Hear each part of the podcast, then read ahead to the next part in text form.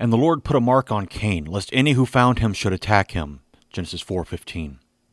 What was Cain's mark? It depends on who you ask. I've heard white preachers say it's black skin. I've heard black preachers say that it's white skin. I've also heard preachers use this to rail against tattoos and piercings. Whatever Cain's mark was, Cain was set apart so that he would not be killed. Cain's mark was not law, but gospel. God gave it to him to preserve his life. God set him apart because of his sin against Abel. Cain's mark was judgment, but it was a gracious judgment. You were marked with your own sign in your baptism, the sign of the cross, marking you as one redeemed by Christ the crucified. You were graciously marked for salvation. You are His, and He will protect you and provide for you. Amen.